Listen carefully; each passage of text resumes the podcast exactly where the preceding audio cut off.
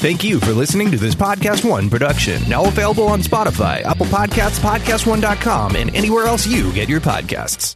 Worried about keeping up with your fave friends all summer? Or posting every perfectly pink sunset you see? Don't sweat the Connect. You can have it made in the shade with four lines of unlimited data for one hundred dollars a month. Scroll the staycation pics, find your new go-to takeout spot, or catch some rays on video chat. Whatever you and the crew are into, all the data makes it all that much better. Smile, you're on Cricket. Cricket Core acquired on four lines. Data speed limited to three megabits per second. Cricket may slow data speeds when the network is busy. Additional fees, usage, and restrictions apply. For all you foodies out there, I'm unwrapping a McDonald's steak, egg, and cheese bagel. Ooh, look at this steak. And the juice running down the side. Got a little bit on the wrapper here. Mmm. And then the fluffy egg and real cheese folded over the side, looking just so good. Mmm. Mmm. Grilled onions and a butter bagel, too. Thumbs up for McDonald's steak, egg, and cheese bagel for breakfast. Love it. Mmm. Ba-ba-ba-ba. I participate in McDonald's. Now that the N F L season has come to an end, your favorite sports podcasts are bringing you all the N B A coverage you want. Check out The Big Podcast with Shaq, The Dan Patrick Show, and The Lakers Podcast for daily N B A updates and the analysis you need before every single game. Be sure to subscribe on Spotify, podcast one dot com, Apple Podcasts, and any of your favorite podcast listening apps.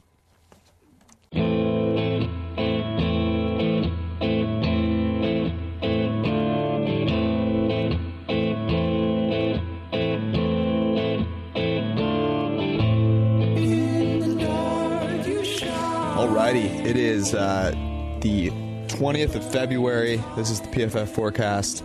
This is our first pre or last, sorry, forecast before the combine, which is exciting. Yes. The the music for the combine that they play on the commercial gets me very hyped up. Really? Yeah, I really like that music. I think it's underrated. Anyways, we're going to talk uh, about the N F L schedule changes. I'm going to try and convince uh, Eric that it would have me- meant the Chiefs didn't win the Super Bowl.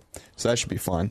Um, we've got some news on Drew Brees, uh, Darius Slay, Stefon Diggs, uh, and Greg Olsen. We're going to talk about that, what it means. Um, do the Bengals trade down uh, and tank? Or do they stick with... Uh, I thought Joe they already Burrow? Tanked. With Joe Burrow. We've got some Isaiah Simmons talk, and then um, a little uh, X F L Week three, which nice. Is going to get me really excited. So, um, yeah, let's rock it out here. Let's start with the N F L schedule. So the big change is that the playoffs next year will be different. Yeah. Um, you looked at me like I was wrong. No, that's the change that will happen next year. So it'll be it would be two and seven seeds. Two and uh, would play seed seven. Seed seven would not have made the playoffs last year, and they would make the playoffs next year. Yeah, and then the only bye would go to the number one seeded team. Right, which means that we would have had games between Kansas City and Pittsburgh, and Green Bay, and the Los Angeles Rams. What are your big What are your big takeaways from this this part of the change? This is very similar in many ways to the way that the playoffs used to be prior to the expansion in nineteen ninety. The, back in the day, the reason that the first round is called the wild card round and the second round is called the divisional round is because when there were five teams per, all three division winners got byes, and then the two wild cards played in the first round. The two and three seeds both got byes but played each other in the second round, right? So it's very similar except for the fact that, you know, basically the two and three seeds-ish would be playing in the second round without a bye, you know, now, um, which, of course, makes their chances of making the Super Bowl lower because they got across the street once uh, on the way. But I don't think it makes, it's in a strange way, I do think it makes the number one seed more likely to make the Super Bowl. Um, and we, we saw that. I mean, there was only one team prior to playoff expansion in the history of the N F L that was a wild card team that even made the Super Bowl, and zero that won it. Uh, so I do think while you are expla- expanding the playoffs, you are making it more difficult for the teams that are wild cards slash not even like non-bye teams to win the Super Bowl. Yeah, and that's what's interesting about that is that obviously two teams with a bye made the Super Bowl this year. And have done so since twenty twelve. Right, and the last team that even won, a, you know, the, the Ravens were the team that won it uh, having played in the wild card round, and that was ages ago, and that was with Joe Flacco, and like after being sprinkled with fairy dust. Um, but what is interesting about this though is that Kansas City would have had to play Pittsburgh. Now Pittsburgh is was not a good team, right? It would have yeah. been Duck Hodges or or Mason Rudolph or whatever. But that's not the point. Say they win by twenty. I don't care about that. What I do care about is that they had to play. They didn't get an entire week off. They didn't get to rest. Andy Reid didn't have a chance to prepare for all of the playoffs. That one week is so massive. And it doesn't mean that I think they wouldn't have made it to the Super Bowl. My question is, does it make them uh, that yes. much worse of a team? You know, once they're in the Super Bowl, they have played an extra game. I don't think it makes them. So the, the key the key and the cool thing about the Super Bowl is that both teams get a bye going into it. So I do. I don't think that winning the Super Bowl would have been any less likely. I think making it would have been. I think the 49ers would the 49ers would have had an even better chance of making the Super Bowl than they had this year. And the Chiefs, by virtue of having crossed, needing to cross the road one more time. Let's like let's even say. But they got. Here's the thing. They played the Texans and the Titans. Yeah. But that, but that's again like the same. Like the the whole thing plays out the same if the two seed wins. I get it. Yeah, you don't. So I'm not saying it. Not it's playing out any differently. My thing is, it's a playing in an N F L game is an undertaking. Yeah, you I get nicked up. But that's what I'm saying. It making it to the, but the but the bye. I think the bye alleviates a great deal of the issues. So hmm. I I agree with you that they had a lower chance of making it to the Super Bowl. But I don't think that they would have had a smaller chance pending of winning it, it pending they make it because they get a bye anyway. Hmm. It's it's the making the Super Bowl part that's an that's issue, right? Because both teams they have a far, they have a better, way better chance of being banged up and injured, right? So there's a better chance that Tyreek Hill is injured. But how much? But how much more? How much more of it? Patrick I mean, Mahomes is injured, or yeah. But you're talking. So again, coming from a guy that has had a calf strain for more than two weeks, it's interesting that you're trying to convince me that two weeks just like. Alleviates all no, of but the... both, but but but I would say I agree with you in the sense that like I think it does have an effect, but it's a far bigger. So like let's let's assume that the Chiefs were what would they be against Pittsburgh at home? Probably ten, no, probably thirteen point favorites, right? Because they were ten ten-ish point favorites against I was Houston, say thirteen and a half. Yeah, and so so you're talking. I mean, even if you say like very very liberally that they have a ninety ten chance of winning that game. Like that's, you know, so that takes them from a twenty-five percent to win the Super Bowl down to a, you know, twenty-two point five percent. That's the bigger jump. Once they get there, I agree with you that there's a trace chance that there's an injury that happens in that first week or there's a residual effect that happens the second and third week. But I don't think it's that big in magnitude, especially because we we talked about this going into the playoffs. The the injuries that we see... Like they're Juan Thornhill tears his A C L in week seventeen, had a terrific season, worth a third of a win above replacement, and ultimately, it probably mattered a little bit. But it's it's going to be it's going to come down to is your quarterback healthy, are are his weapons healthy, and does it matter all that much? And so, I agree with you. It probably has a small effect, but the biggest effect is the probability of simply not making the Super Bowl in the first place. The 49ers would have been Super Bowl champions had this stupid rule been put in place, and I'm pissed off about it. The Packers-Rams game would have been the far more interesting one. Right, because the, the Rams would have given the Packers a game because the Rams are actually pretty talented. That would have been a real game. Um, what what do you think the spread would have been in that game? Uh, in Lambeau Field, um, oh, man. I, I, I think it would have been probably minus four and a half. Ooh. I, I, I think that's what it should have been. My guess is that it would have been a little higher than that. And I would have smashed... Yeah, I would have taken the Rams. Yeah, I would have. I would have smashed. So the the because the only reason I say that is because uh, I almost said Saint Louis. The the Los Angeles Rams are six point underdogs when they went to San Francisco in week sixteen. Covered that. San Francisco, as we found out, is a much better team than, than the uh, than the uh, Green Bay Packers. But the Green Bay Packers have a little bit better home field advantage.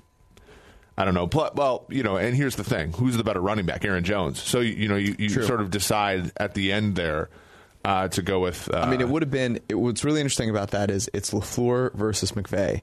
And I I mean, people have were excited about Matt LaFleur because they went thirteen and three.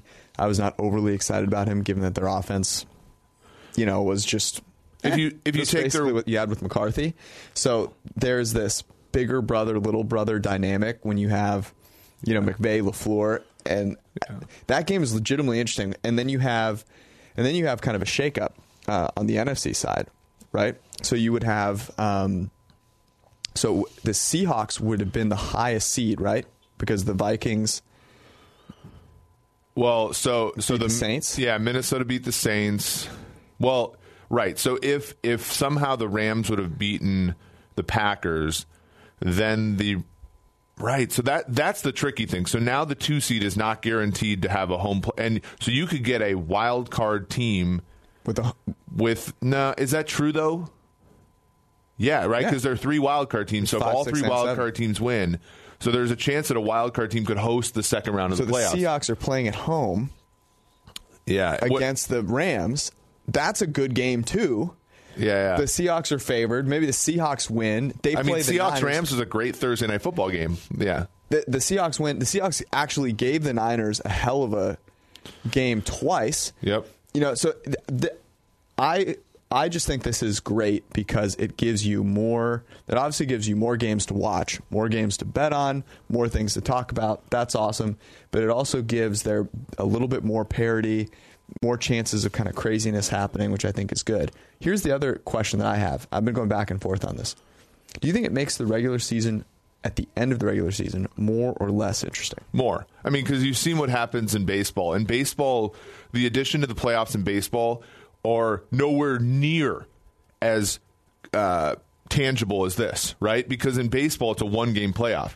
And yet, like, you've... Baseball used to be this sport where, like, eighty percent of the teams were meaningless by July. Yeah. And now you have even like these god-awful eighty-six win teams are going are have a chance to play for a one-game play-in, and people are compelled, as much as, as compelled as they can be about baseball.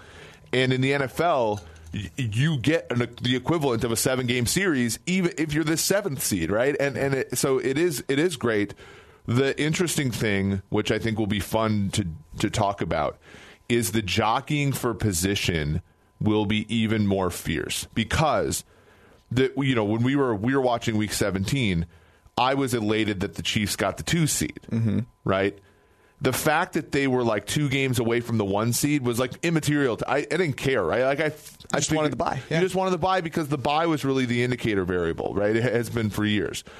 Um, but now the the the the bye is the indicator variable, but it's one seed, it's singular, and there and I and I personally, and I know you like it because it probably would have made the Niners a better chance to win the Super Bowl. I'm I'm thinking about how different our yeah. walk yeah. to find a taxi cab is when I'm the one I'm the one on Twitter. I thank God every day my calf wasn't like hurt when. Oh my like, God! Can you imagine that? For so, those of you, by the way, for those of you that are listening that have no idea what's happened.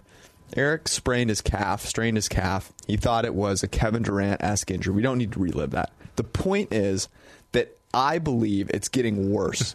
Your stagger, it's not even really a limp. It's a stagger that you've been kind of putzing around with, in my opinion, is getting more pronounced. Look, I'm worried that it's having a negative effect. You're wearing two collars right now. I am. I'm not wearing a single one. You're wearing two. Look, collars. I had to make up for that. I'm worried the drugs are having an effect. So on you. No, but I, I, I think it matters now. What what's cool, and I think sometimes the playoffs. So it's, they're very much this way in the N C double A basketball. The playoffs are a tough nut to crack because you want it to be small enough so that the best team wins the majority of the time, or or a plurality of the time, a fair amount of time. But you want them to be big enough to include the best team all the time. And, like, I always think about the twenty ten Packers. The twenty ten Packers were the best team in the N F L, but because they had injuries and lost six games by four points or less, they were ten and six and got the six seed. They would not have made the playoffs in the old system. Now they make the playoffs and they win. Like, that's good. You want the best team in the playoffs. But you also want the best team to win it a fair amount of time. And sometimes in some tournament structures, the best team doesn't win it enough, in my opinion. And in this structure, the best team probably will win it more often than not, which I think is a just outcome. Like, they still have to earn it on the field, but I think I, I do think giving away one bye, like the, the Baltimore Ravens were two games better than any team in the A F C this year. Like, they deserve a game off. There's just no way that adding another football game on the first weekend of the playoffs is, is bad. bad. Yeah, yeah, yeah. Like they just, you can't make that. Especially if you like the X F L. As you said on Twitter. You really just going to steal that from me? well, I was setting that up the whole time. I was going to talk about it right here, and you just fucking snatched it from me. You asshole. Jesus. I had one good line this entire podcast. You had a it. bunch of good lines. Ugh. I'm sorry. I, I agree with you, though. In general, it makes the regular season more exciting, and that's what you want. At the end of the regular season, very seldom do we see a, hey, the one and two seeds care that much. You know, because it's like, well, I, you know, I'm not going to risk injury it, for this trace chance of getting the one seed. But where it really matters is those games between teams that are teetering on mediocrity, potentially overcoming injuries, trying to squeak into the playoffs. Those are the ones that become exciting. And Week seventeen desperately needs that. We have only seen a couple of games c- kind of matter in Week seventeen. You know, the the game last year obviously was great between the Niners and the Seahawks, but the year before was this god-awful game between Blaine Gabbert and Andrew Luck. Like, and the, week, the year before game. that, there was there no Sunday even a game. It wasn't even a Sunday Night Football game. Here, and, and again, I also think it makes jockeying for this the other seeds important too, because generally speaking, the difference between the three and four seed is trivial. Like we saw. Was it twenty seventeen? I think we used this as one of our bets, but like the Rams had the four seed sewn up, but there was a legitimate chance they could get the three seed, but McVay rested his starters because you didn't see a huge difference between the three seed and the four seed. And a lot of that stems from the fact there isn't that much of a difference between the one seed and the two seed in the old system.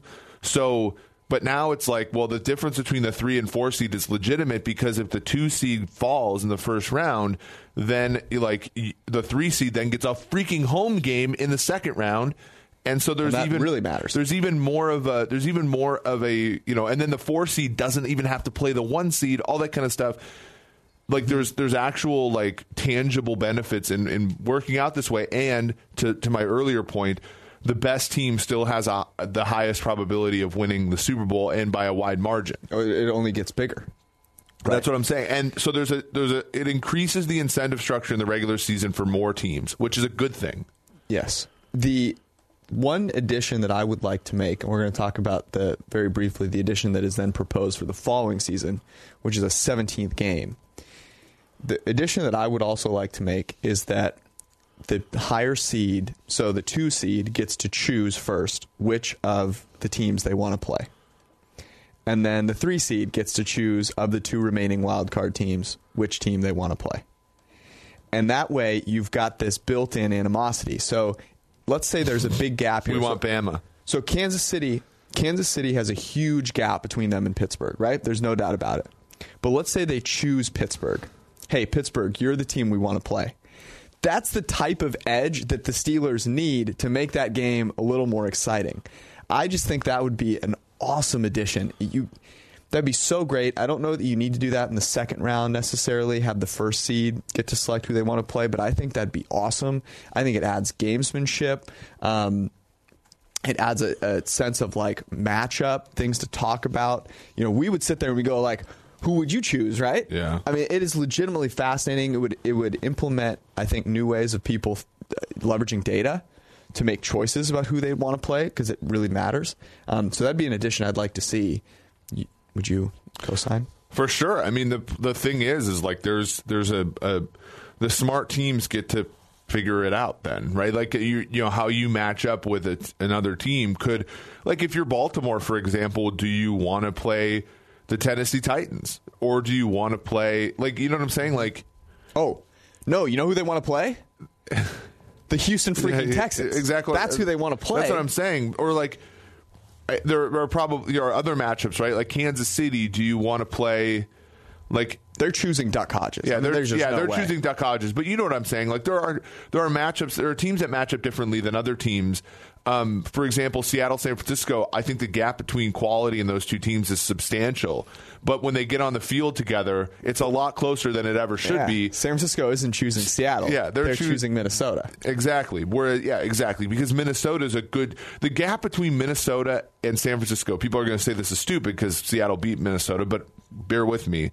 The gap between San Francisco and Minnesota is smaller than the gap between Sa- San Francisco and Seattle, but Seattle matches up so much better with San Francisco that they would probably prefer Minnesota. That's why quarterbacks matter. Well, quarterbacks matter. And I mean, that's what it is. You, Kirk Cousins is not doing anything to elevate himself above the but ability of his But you look at the twenty-one team. Starters on Minnesota relative to the twenty-one starters on Seattle other than Q B, but the it's po- not even close. But the point is, and I agree with you, but the point is not that. It's that there is a large gap between both teams. Yeah. And only one team. Is that me? That's you, man. What the fuck?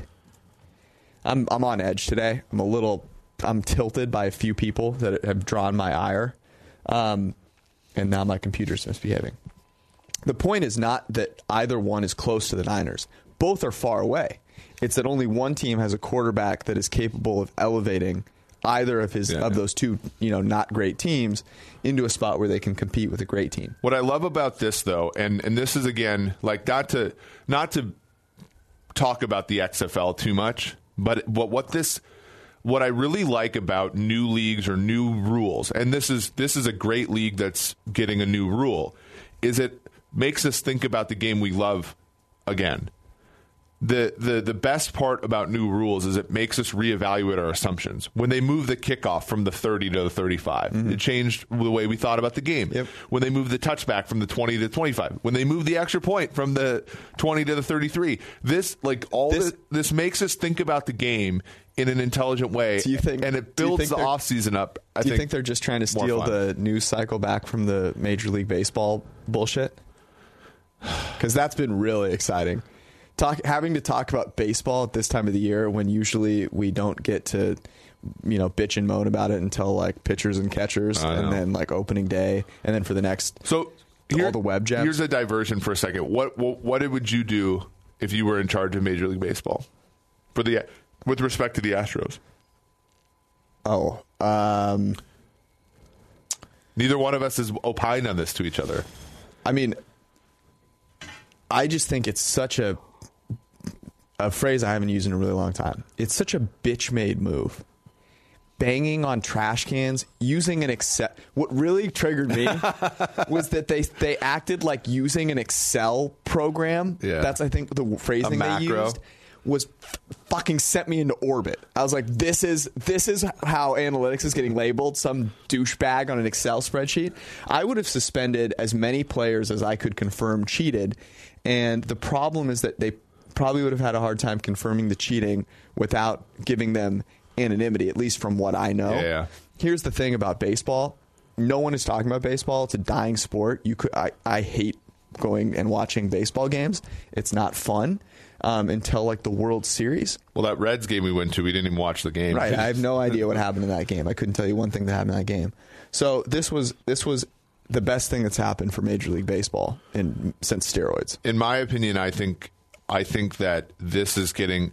I agree with you that I don't think you can suspend all the players. This is an airing out. This is a white light on the whole thing. Mm-hmm. And the fact that th- having to watch the Astro players play again is is the league sort of like... It's, it's, it's awesome. It's the, it's the overarching like penalty for the league. Like the fact that this black mark has to be carried through the entire season is bad. No one is watching... a week two of the Major League Baseball season Astros game if this doesn't happen. Here's what I really but love now, about this. Every Jose Altuve at bat is going to be right. leading Sports Center. It's the best thing that's happened to baseball. Um, I think they may have set it up themselves. Here, here's the greatest thing about it. Everybody, so the Astros have one of the smarter analytics groups in all of Major League Baseball, mm-hmm. and this entire thing is undermined analytics. True. And so the people, the, the, the people are people are, people are going to take the wrong people are going to take the wrong conclusion from this, which is, oh, analytics aren't actually that important. Yeah. And that's an opportunity. Oh, you're right. You're very right. All right. The the other uh, change to the schedule would be a week. Uh, sorry, a seventeenth game. And you have some thoughts on what that seventeenth game should be? I do. I, I think it would be cool. If the seventeenth game, because the way the, the problem that I have, I have no issue with expanding the playoffs. I have a small issue with expanding the schedule, and here's why. I don't have an issue with the players playing seventeen games if they're mm-hmm. if they're compensated. But the way that it goes now, you have what? Two conferences, right, of sixteen teams, two to the fourth power. You have eight divisions, two to the third power, of four teams, two to the second power. You have sixteen games, right? the way that it works now, you play six games against your own division, four against an A F C division, four against an N F C division, and then the two that are left over are where you finished, right? Makes sense. Yep. It all makes sense. So where does that stray seventeenth game come from? And to me, I You're think... struggling there. What's that? You're struggling there to I, find a uh, well, I mathematically think it, applicable. Well, to me, I think it has to be a yearly, and of course, this is not going to work greatly because you play at A F C, the same team in the A F C every four years, but it has to be an A F C rivalry game mm. for an N F C team and vice versa. So, for example, Kansas City versus Green Bay is a pretty good rivalry. Kansas City used to train in Wisconsin mm. in the preseason. Mm. They're relatively geographically close. Obviously, the Jets-Giants would be a good one. Um, and, uh, you know, Rams-Chargers would be a natural one. Uh, you know, it gets a little trickier when you start to talk about other game, you know, other teams and stuff like that. But you could create this sort of sub-rivalry of two teams that play each other every single year. I don't disagree with you. Um, some other rivalries that I thought of. Okay. Um, Greg Robinson versus Border Patrol. Oh, I, I would well, really the one that enjoy I, watching that. The one that I've used was uh, was was Josh Allen versus completion percentage. I don't know if you know this. His completion percentage went way up now that he throws the ball way shorter. Yeah, well, weird. Which uh, which is interesting. Um, another good one would be Phillip Rivers versus contraception. That would be a rivalry um, from different conferences. What about certainly? What about interesting? What about Antonio Brown versus functioning synapses?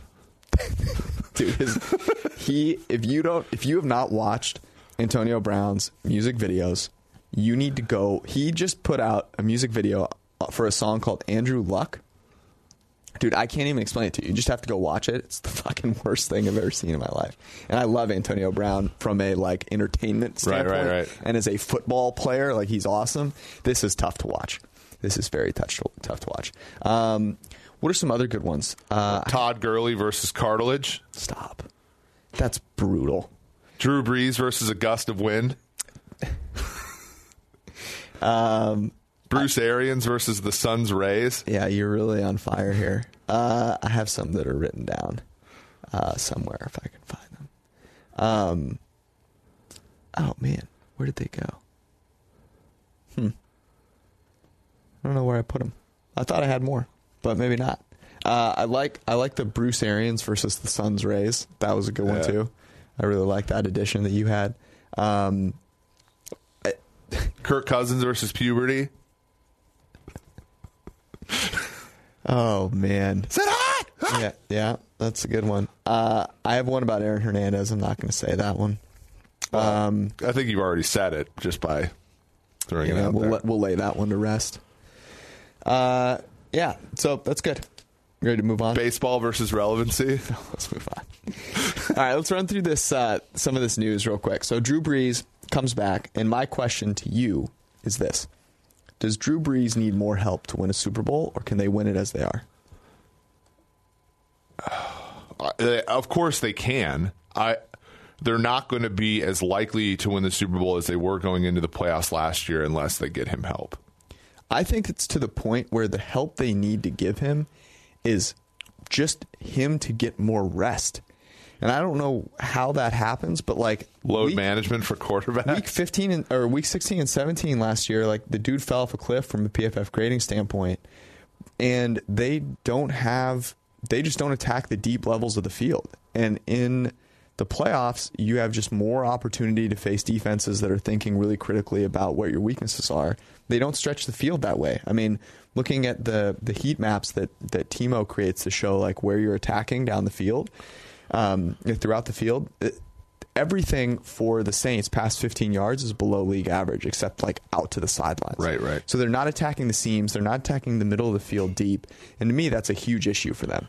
So I would say that in order for them to in order for them to be the best team, you know, coming out of the N F C with the best chance to win the Super Bowl, they have to get more help, or else it's going to be another one of these. Drew Brees is this old, he's played this many games, and then we're in a situation where you watch the game and you go, you know what? They need to play Taysom Hill more, and we're like right back where we are before. Taysom Hill is the best player against the Vikings. Uh, That was my point. Yeah, they, like, you, I walked away from that game, and I thought the reason they lost this game was they didn't play Taysom Hill enough. Geez. Which is not a good place to be in. No, it's not. Um, but I still think that here's the thing with Drew Brees is that his accuracy is transcendent. I mean, the guy had a one forty-one pass rating throwing to the intermediate level of the field. You have Michael Thomas, who just attacks that level like nothing else. And you have Sean Payton, who is still one of the best offensive coaches in the N F L. So they're going to be there. It's just if you are trying to right. beat uh, like the great teams, yeah. you've got to be able to attack the deep level of the field. This is the exact same thing about this is the same thing as like the baseball discussion was fifteen years ago with the Oakland A's. It's like if you have high on base percentage and pitch, you know, have decent depth in your pitching staff, right? You can win one hundred out of one sixty-two games, but can you win the playoff games when you need home runs and and, and an ace, right? Like it's true. the the the the They're, the Saints are good enough to dink and dunk their way to thirteen wins. We've seen that. The question is, is when you play a little bit better defenses and offenses that can capitalize on the fact that you can't, you're not as explosive, like can you win the three games you need to to win the Super Bowl? And so far in the Breeze era, it, that has happened one time. And the one time, you know, we talk about rule changes, like when they immediately changed the overtime rule right after the Saints beat the Vikings in the N F C Championship game, it's sort of yeah. the same thing. But like, you know, the, the Saints have won one Super Bowl, and it was because of turnovers in the A- N F C Championship game and the Super Bowl that they did so. It, it's tough to win the way that the Saints win in the playoffs because they cross the street a million times to get to the end zone, whereas, you know, teams like the Niners and the Chiefs, for example, are big play teams. Yep. Uh, Greg Olsen, does he ma- move the needle for the Seahawks? I think so. I mean, I, he's certainly not as good as he used to be, but from as far as Seattle at the tight end position, he's better than what they've had. Sure, but he here's the interesting thing about Greg Olsen. So there's part of me which says we don't really know because he played with a subpar quarterback play for the past three years, and his grade, P F F grade, took a huge dip over the past three years right. relative to what he was before. But he also got injured a lot. Now, I think part of that is the fact that Cam Newton is making him stretch out for these un you know, almost uncatchable throws, and the poor guy is getting beaten to hell, and now he's in a situation where that won't be the case, and is that going to give him a few more snaps? I mean, the guy played four, about four hundred fifty snaps, then another four hundred fifty snaps, and then about seven hundred last year. He hasn't played over one thousand snaps in three years. You can get, if you can play him the right six hundred fifty, seven hundred snaps, yep. that really matters, and for the Seahawks, who do run the ball a ton, you say, okay, well, we're not going to make you run block a whole lot, right? We're going to play you in situations where you can be, actually be useful. And when you get the pass thrown to you, it ain't going to be this thing that's like over your head where you're having to contort yourself and, and risk injury. It's going to be, can you win before the catch? And I think he can. Yeah. I uh, so, okay, so Seattle acquires Greg Olsen. They have Tyler Lockett already. They have D K Metcalf. Offensive line is better than it's been in the past, but not sure. great. Jermaine Effetti is a free agent, all that kind of stuff. What is Seattle? What's Seattle have to do in the next three, four months to make the the, the gap, which I, in my opinion, is sizable, between them and the 49ers shrink? They need to stop playing base defense on every play. I, I think that's huge, man. Uh, to me, it's about they... their inability to cover on the back end yep. and then their inability to press their advantage on the offensive end. And I, to me, this this is a sign, if nothing else, that they're going to press that advantage a little bit more because they're investing in a player for one year who's, let's face it, you're you're buying, you're paying seven million dollars for him to catch passes from Russell Wilson. And if you have three guys like D K Metcalf, Tyler Lockett, and Greg Olsen, you got to throw the ball to feed all of those mouths, yeah. right? So to me, this is a little bit, this could be a sign that they are willing to do one of those things. Does it somehow get them to play less base on the other end? I have no idea. Yeah. But those are my thoughts. Yeah. I'm, it, it's it's more tacti- tactical than it is personnel, isn't it? I mean, I think so. They, I mean, you can, just can't have Ugo Amadi out there on Davante Adams on well, third and nine. Yeah. And that personnel is a function of the approach. It's not, you know, like if you if you said, okay, we need to play nickel, you're not going to have Jamar Taylor as your nickel for half the year, and then Ugo Amadi when you're playing, you know, in the playoffs. You're going to say, well, we have to be a modern defense, and hence we have to acquire modern defensive players.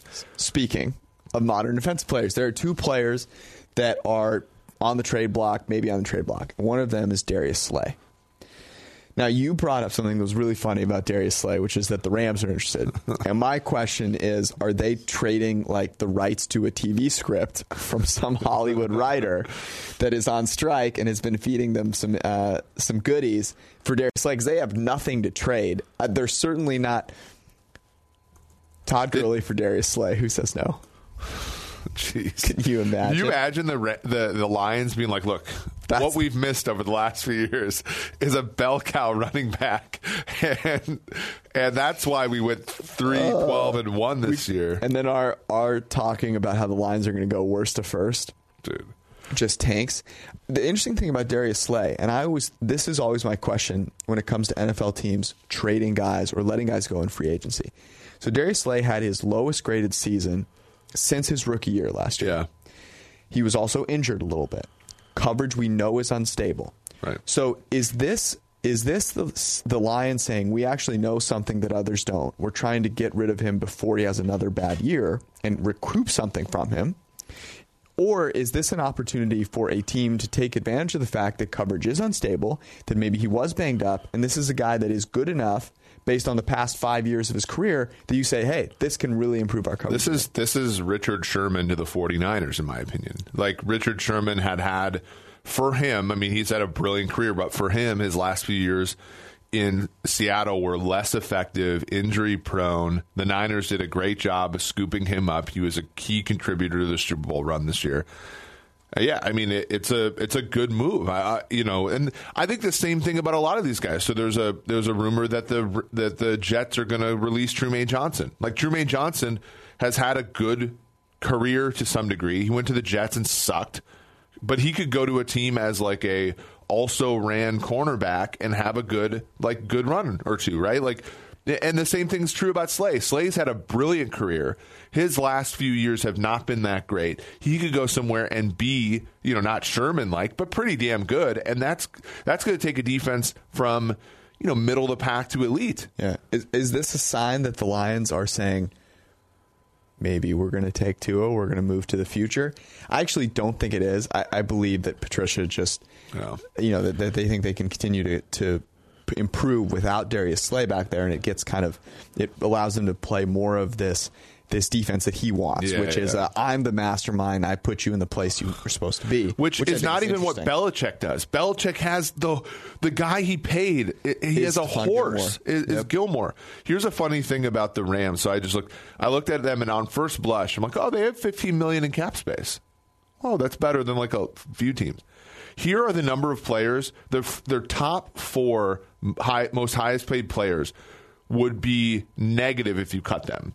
Goff, Donald, Gurley, Cooks. Now, you're not cutting the, the top two guys. And then you have other guys. Higbee is cheaper to keep than to cut. Robert Woods is cheaper to keep than to cut. Johnny Hecker, the punter, is cheaper to keep than to cut. The, Rob Havenstein is five times cheaper to keep than to cut. It's the, their situation. Robert Woods is the same. They're... They're in a rough They're spot. They're in a rough spot, and the, it, what's even worse is that Jalen Ramsey, you traded two first-round picks for Jalen Ramsey without the guarantee. You didn't sign him right away. Mm-hmm. So now you're sitting here like, this dude comes to the negotiation table and lays his balls on the table. He's like, look, you're not, you're, you have no leverage here there's at all. Zero chance that you can let him walk. There's zero chance. You, there's no face you can save. And that's, again, he didn't even play that well with the Rams. He played, he's, he's a good corner. We would consider him one of the best in the league moving forward, but it's, you, you paid, and this is draft season in a nutshell. You paid a certainty price for something that's wildly uncertain. The point that it underscores, though, is the best point, which is none of this matters if Jared Goff doesn't top five quarterback. Yeah. But if he is a bottom fifteen quarterback, it looks really bad really quickly. Um, let's move on to Stefon Diggs, but before we do, one team that you would love to see trade for Darius Slay. Uh, I mean, in all honesty, like a team like the Bengals. Oh, interesting. Like, well, because they have they have the first pick in the second round. I think the I think. Oh, that, see, I think I think you get them for cheaper. Okay, because because Slay, I mean, he is getting older for sure. He's getting older. But you, you have the first pick in every round, so you could sort of say like, hey, we're we're only trading a third round pick for Darius Slay, mm-hmm. but the team that's getting him is getting the basically last pick in the second round. And the Bengals, like, are not that far away, in my opinion, from actually being decent, right? Burrow, we, you add Burrow, you maybe sign Robbie Anderson, as we said before, on, on the yeah. two-minute drill. You get Slay. Slay with William Jackson the third. Jesse Bates is a pretty good co- safety. Mm-hmm. You have some guys up front in Geno Atkins and Carlos Dunlap. Yeah. He's twenty-nine. He'll be in his contract year. I mean, because that's, like, how far are the Bengals away from contending? They're a ways away from Baltimore, but they're not that far away from Pittsburgh or okay. Cleveland. I don't. I do not hate that. I think there's a team that is closer to contending that I would like to see Darius Slay go to, and that is the Philadelphia. I was just. I was. I was going to say it over top. Yeah, that's, I have. It's good. I, I really believe that they need to attack. This is the type of move that the Eagles should make. Okay, you just paid Carson Wentz. You actually, I think, got Carson Wentz for a decent price. You certainly need wide receiver help. And we're going to talk about Stefon Diggs here in a second.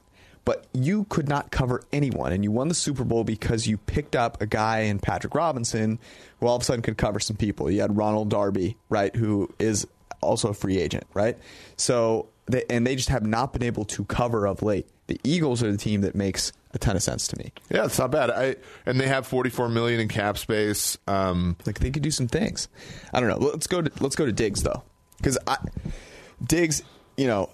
Is certainly going to command a way higher price than than Darius Slay will.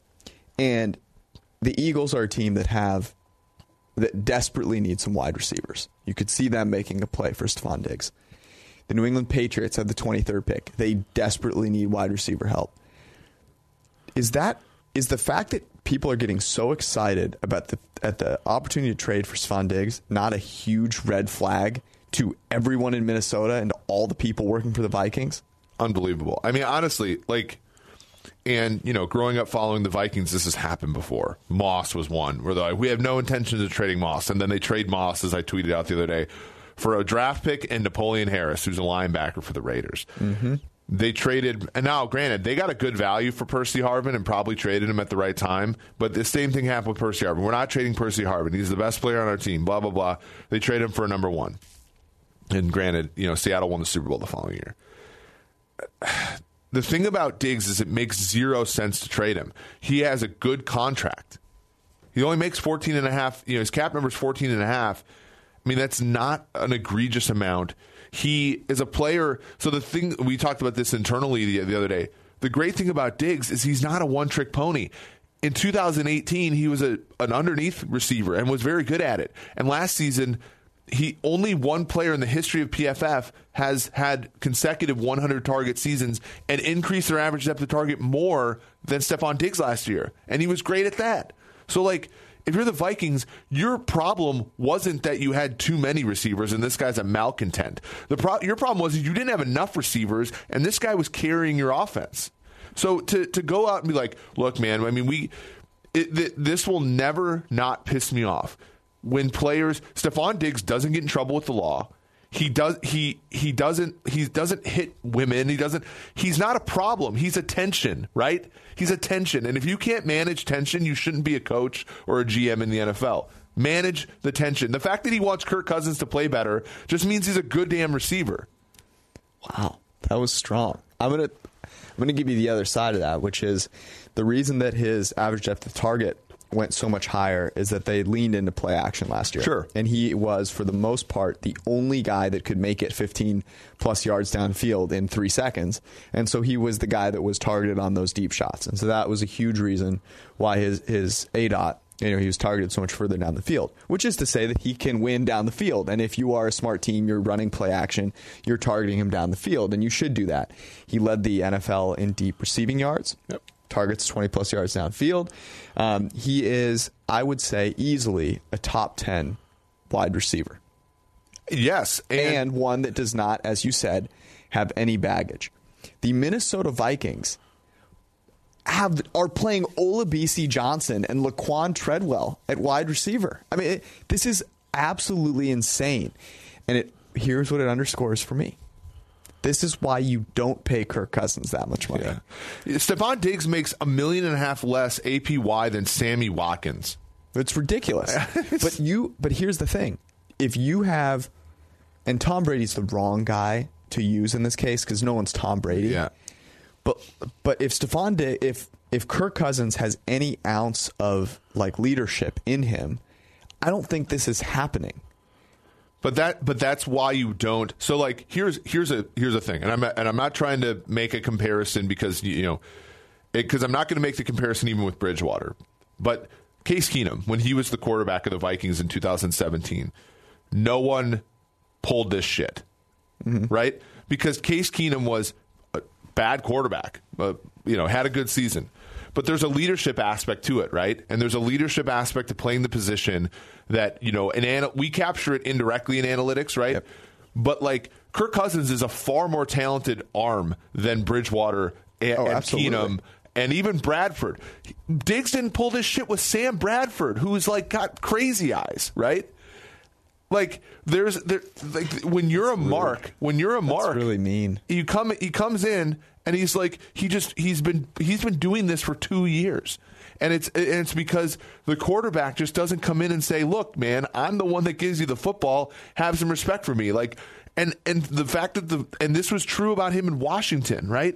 The fact that like that was the biggest overlooked thing, aside from the fact that of his inconsistencies on the field and you know his statistics and all that kind of stuff, how he needs a good offense to prop him up. To me, that was like one of the biggest things about Kirk Cousins that that they overlooked in signing him to this huge deal.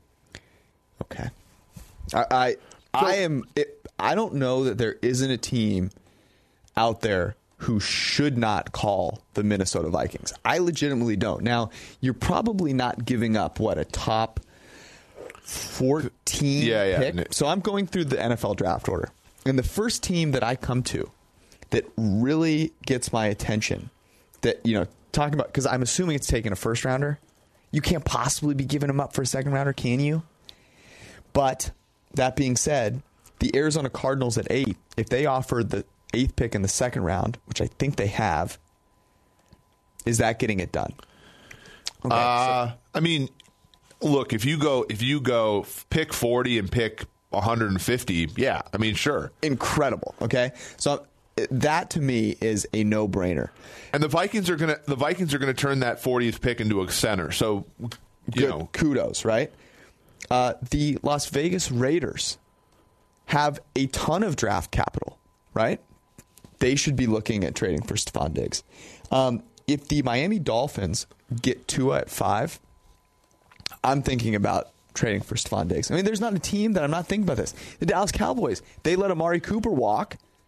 Diggs is a better player than Amari Cooper. Yes. So yeah. I'm thinking about uh, trying I mean, to call... I mean, if you're the if you're the Indianapolis Colts and you sign Teddy Bridgewater to a fifteen million dollars per year contract and you don't immediately turn around and ask the Vikings for Stephon Diggs, you are silly. Here, here's, with that kind of capital. And here's the point. So this is a very deep receiver draft, and that's great. But if you're a team that is trying to win in the next two to three years and you have a first-round pick and you go, I'm going to take a receiver, trade it for Stephon Diggs. You know Stephon Diggs is good. Yeah. And say you're the Philadelphia Eagles at twenty-one. You have Carson Wentz there. You are not looking for uh, Laviska Shenault to potentially be really good. Now, I personally think he's awesome, right? And if I'm a team like, I don't know, the Tennessee Titans or the Miami Dolphins at twenty-seven, right? Like, that sounds awesome. But if I'm a team in, with a first-round pick that could use a wide receiver, and every single team can, yeah, I'm calling the Minnesota Vikings. The thing about it is, is you're paying you're paying for the certainty with Diggs' contract, but because Diggs' contract is relatively team friendly, you're paying far less. I mean, rookie receivers are some of the more. I mean, they're scheme dependent, which we've already talked about. Diggs is relatively scheme independent. They are just performance noisy, right? And they're quarterback dependent, which, again, we've seen with Diggs, had success with Bridgewater, had success with Keenum, had success with Bradford, had success with Cousins.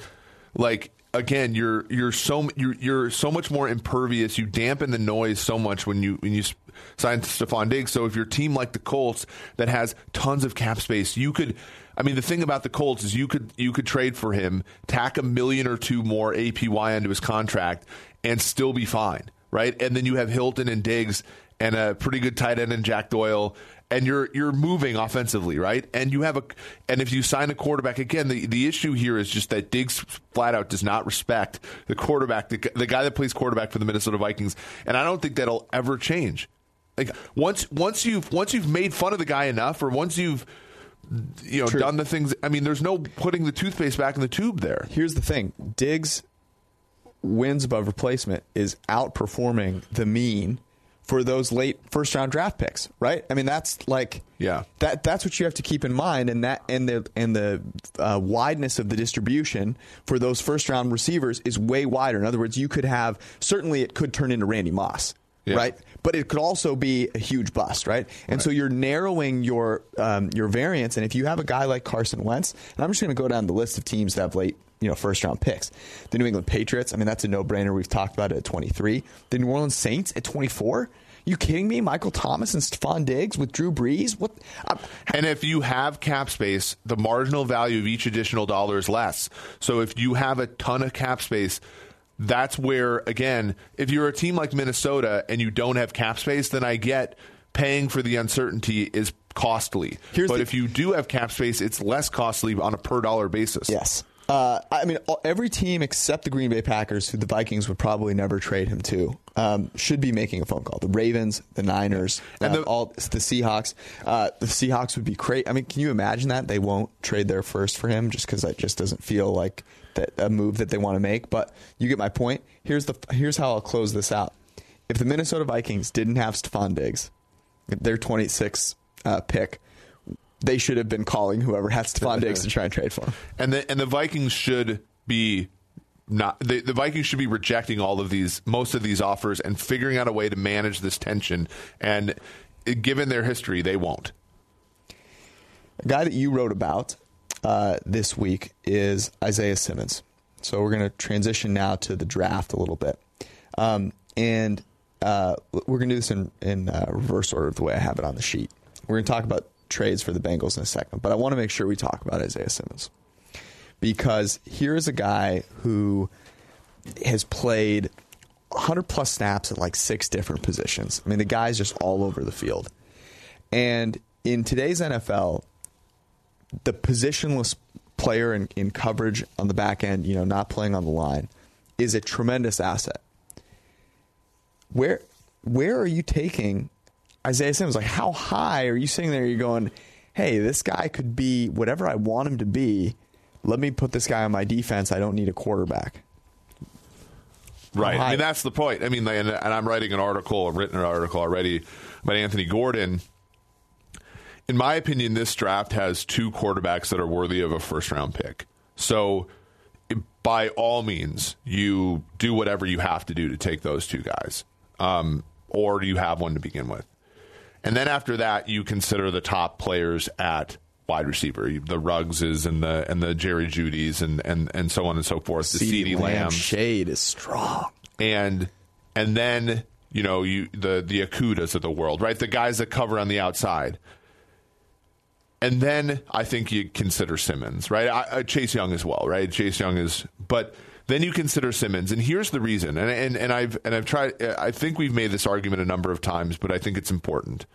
Safeties, the the the bust rate for safeties is small, and here's why.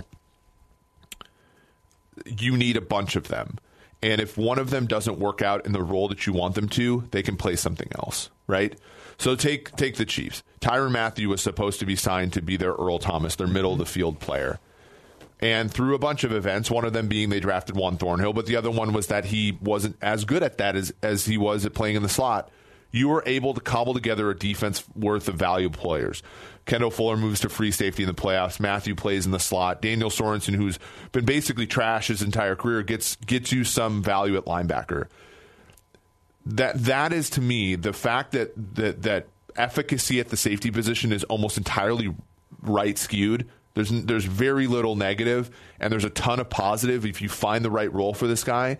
I do think that there's more value in that sort of like linebacker safety hybrid than we've initially thought. And a lot of that stems from the fact that previous iterations of it have just sucked. Mm-hmm. Mark Barron was a guy who couldn't cover and then goes and plays linebacker, and then he can't stop the run or cover there. And so we're like, oh, well, this doesn't really work. Dayon Buchanan, okay in coverage, horrible against the run, can't blitz. So then he's, you know, we can't play, right? But like, I, I think Isaiah Simmons is a little bit different, right? I think he, his range, you know, he played safety in college to the degree that like a, you know, indistinguishable from from you know uh, other safety, right? He's not like a linebacker trying to play safety. He's a legitimate safety athlete. Mm-hmm. Very good at rushing the passer. Again, very like Derwin James in that sense. Yes, but also you brought up the guy that I wanted to bring yeah. up, which is, and I remember being uh, we were sitting in this room a few years ago when the Niners had a chance to take Derwin James, and I was. Like, my pants were off. I was yeah. sweating. I was right, red-faced. Right. I could not wait. I had my Derwin James 49ers jersey yeah. ready to order. They took Mike McGlinchey, and, you know, that tears ensued. But this reminds me of Derwin James. Yeah. And I'm wondering if people will have learned from that and will go, oh, remember the guy that could cover, who played safety, who was also the best pass rusher in the class? Jamal Adams is the best pass rusher on the Jets team. A Jets defense that is top ten in the league in yards per play allowed. We don't even think about, we don't even, like Marcus May and Jamal Adams were the first and second pick in the Jets draft three years ago. And now that defense is pretty damn good because you have players that can do a ton of things in your secondary, right? Like the bust potential for a safety is small, and why teams should be signing a ton of them. Why it didn't make any sense why guys like Trey Boston. Trey Boston has been a free agent into June for like three years in a row, yep. and he's been great for three. Every single team that signs him is good. Eric Reed, right? He lasted halfway through the season. He's played linebacker for the 49ers. He played deep safety for the Carolina Panthers. We just talk about Matthew, right? Matthew's a terrific player, and he can do a few things really well, and then you find another guy like Thornhill who can do a few things really well, and you got a pretty damn good secondary. It's why guys like Denzel Ward and Okudah, like they're great draft picks, but the bust potential is really high because they have one thing. They're corners. They're outside corners. That guy's got to succeed at that thing, and that thing is super important, but you have to you understand that the you only that have one shot. There's two tails to that distribution. Yeah. Whereas with guys like that can play safety, especially in the league now where if any defensive coordinator worth his salt is playing three of them at a time, sometimes four, like you just the, the correlations there. I mean, it's anti-fragile to, to, to, to bring up a buzzword. Like there's not a ton of ways you can go completely wrong at the position. I love anti-fragile.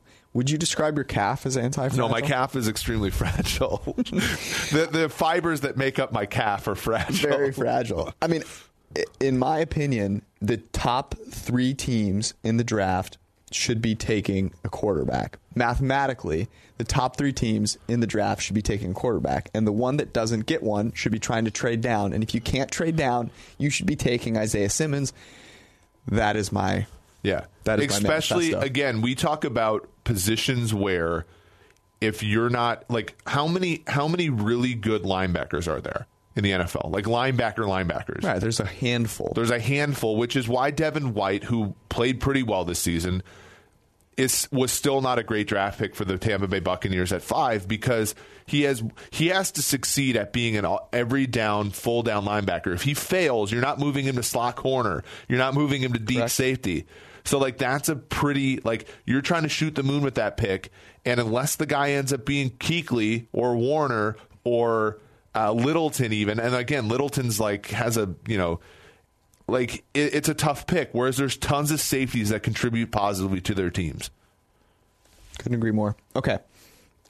There, there's a really interesting way of looking at the way that this draft could unfold from a trade standpoint that that I was thinking about last night, and I'm curious how you view this.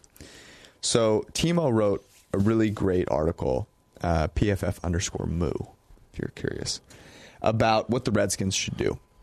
And one of the really interesting things that he brings up that we have talked about a bunch is the possibility of choosing between two quarterbacks, whichever one works out. right? And this is something that, that teams are just like re- very reticent to do. But it's something that for the Redskins, particularly because you just don't know that much about J- Dwayne Haskins, is is worth doing, right? And if you can pick the best one out of that group, you're in a better spot than if you take Chase Young. But the Bengals don't really have that opportunity, right? You know, so to me, it's very interesting if the Bengals were to trade down and, you know, then the, the possibility of taking Tua goes away. Are you just saying to yourself, well, we actually are just, we're tanking again, right? Is that really what the, the trade down says? And in that case, like, I, I really, I really would need a Godfather offer because I just, I would rather take Burrow now. And if it really doesn't work out, take another quarterback the next year, exactly as a team like the Cardinals or the Redskins could do. Yeah, that, I mean, the hard part is that there's a couple different ways. There, there's a couple reasons why the quarterback makes sense here. First off, it makes your team have a better chance of winning, right? Moo, Moo tweeted out, and it was great, it, he talked about this, was having two quarterbacks in a position where only one plays curbs the left side of the distribution, like, because both guys have to suck for you to completely lose at that position.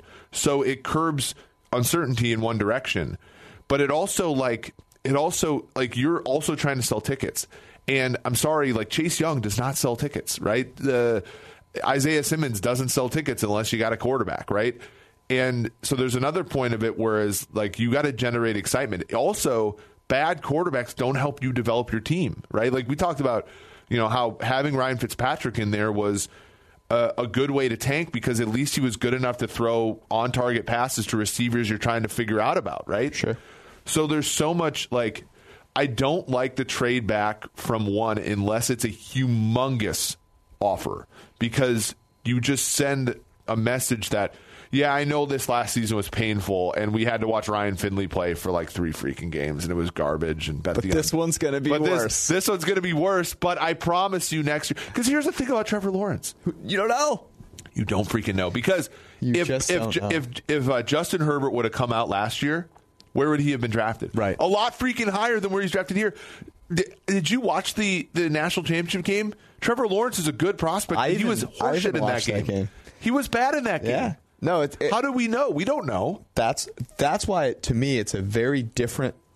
Talking about the Bengals trading down versus the Redskins or the Lions is just like it's a totally different mindset, and that's why if I'm the Bengals, there's basically no way that I'm trading out of that spot. Then you go to the Redskins and you go to the Lions, and there is a. It's very interesting. The odds to draft Tua, uh, Caesars put him out, and the co-favorites are the Dolphins and the Lions. And a lot of people thought we were kind of crazy for talking about how the Lions should take Tua. We both also think that the Redskins should take Tua, but they seem to be, you know, totally there's no way.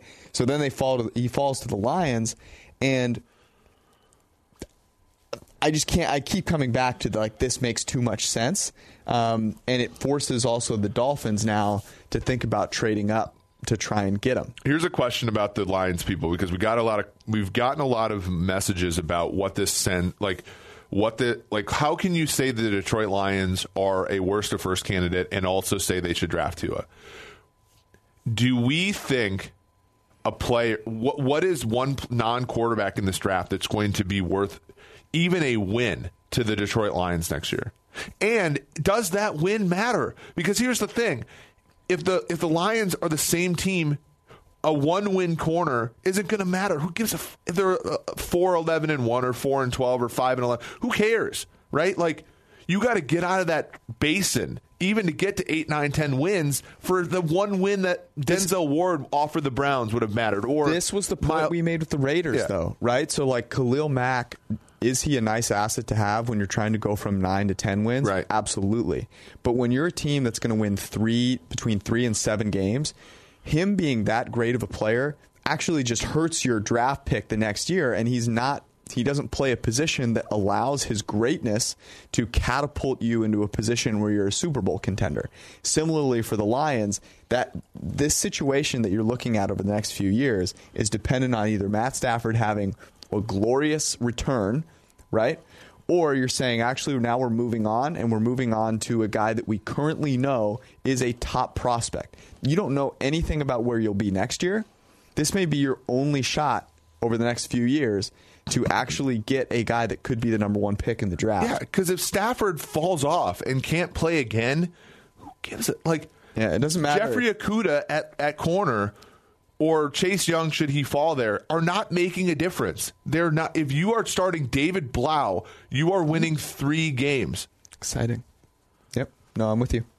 I'm totally with you. All right. Uh, let's do. Let's close out with um, some draft props and a little X F L week three.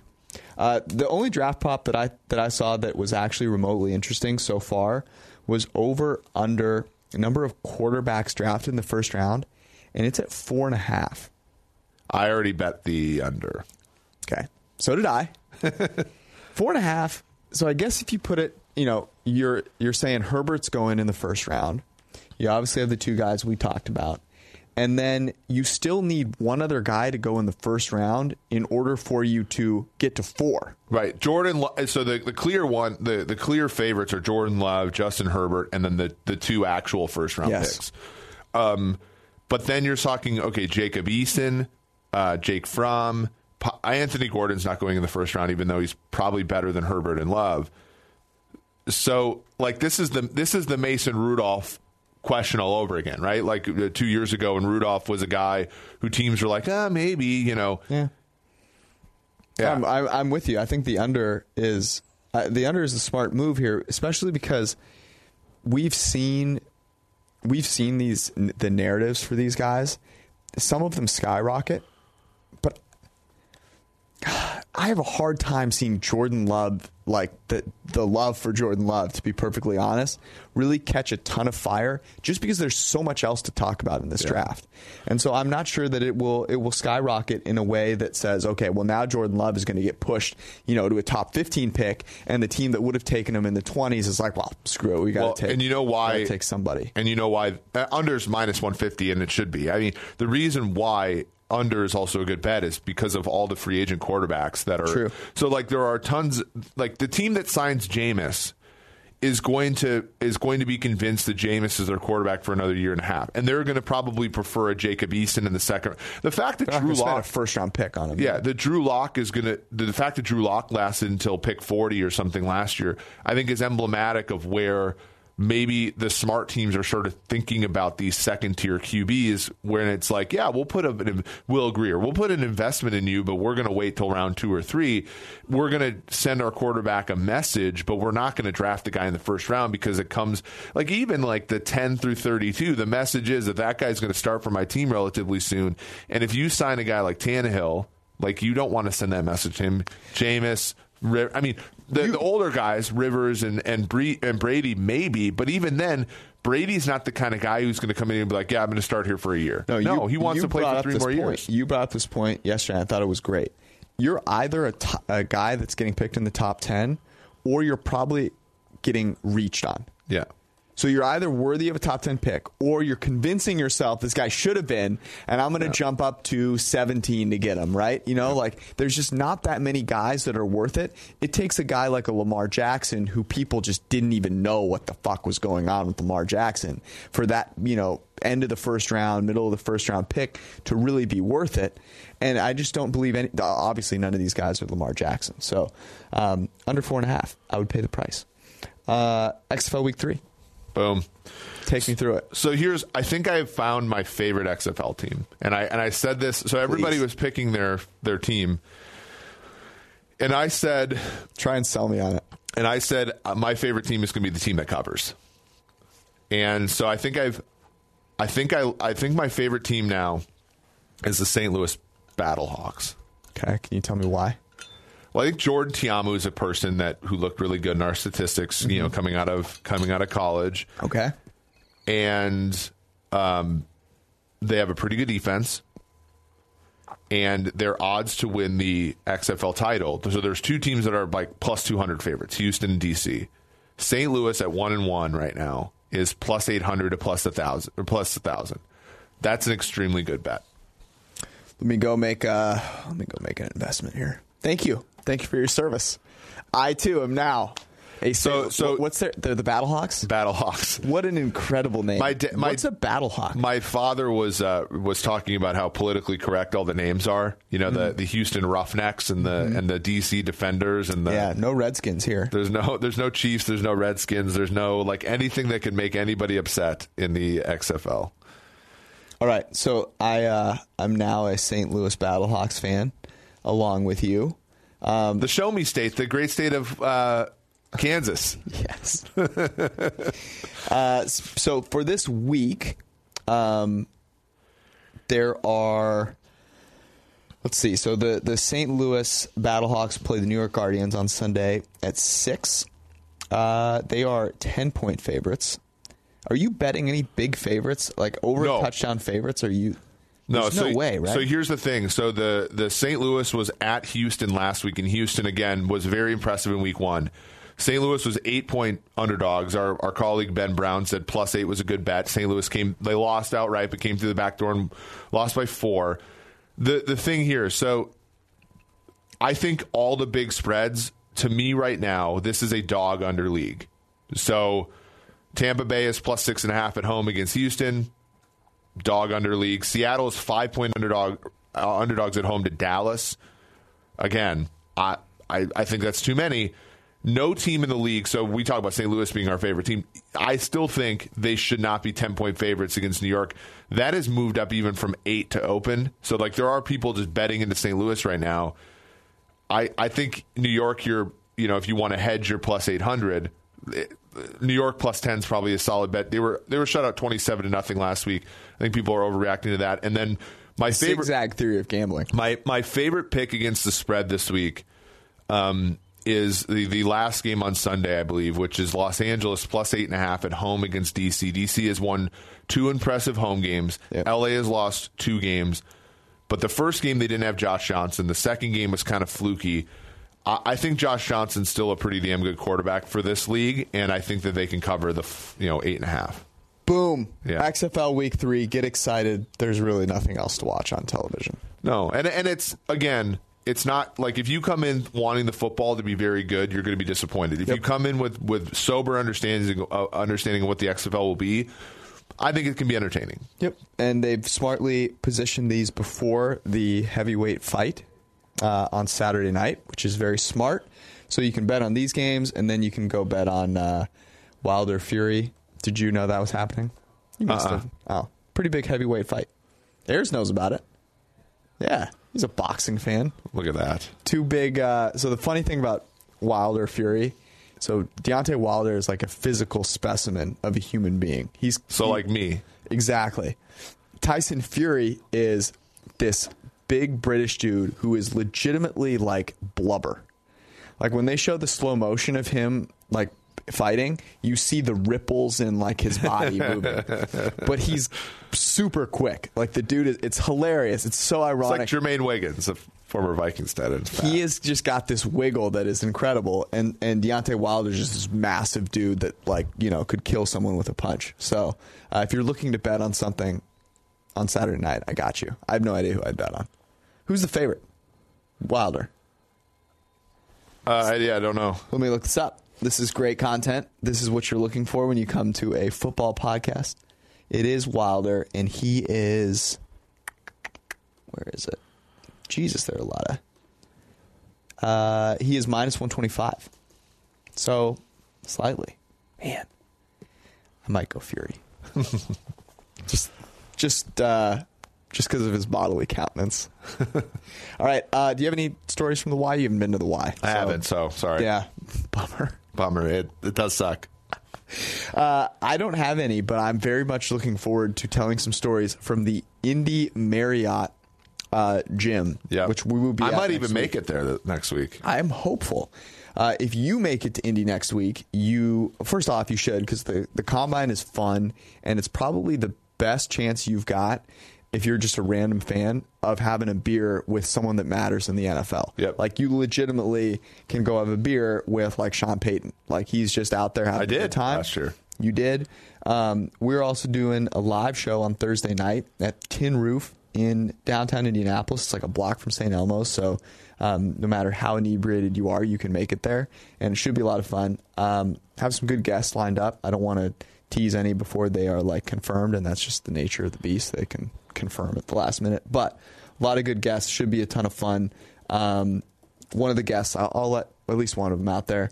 Um, Peter King, our good friend, is going to join us. Yeah, Peter, and, one of the best of all time in he, terms of covering the N F L. Yeah, he's awesome. And the thing is, you often see Peter buttoned up, you know, because that's the way he is. This is at night from seven to nine. Peter enjoys a good beer, and so we might talk some beer with Peter King. He's going to teach me something. I can't wait. Anyways, that's our show. Peace out, guys.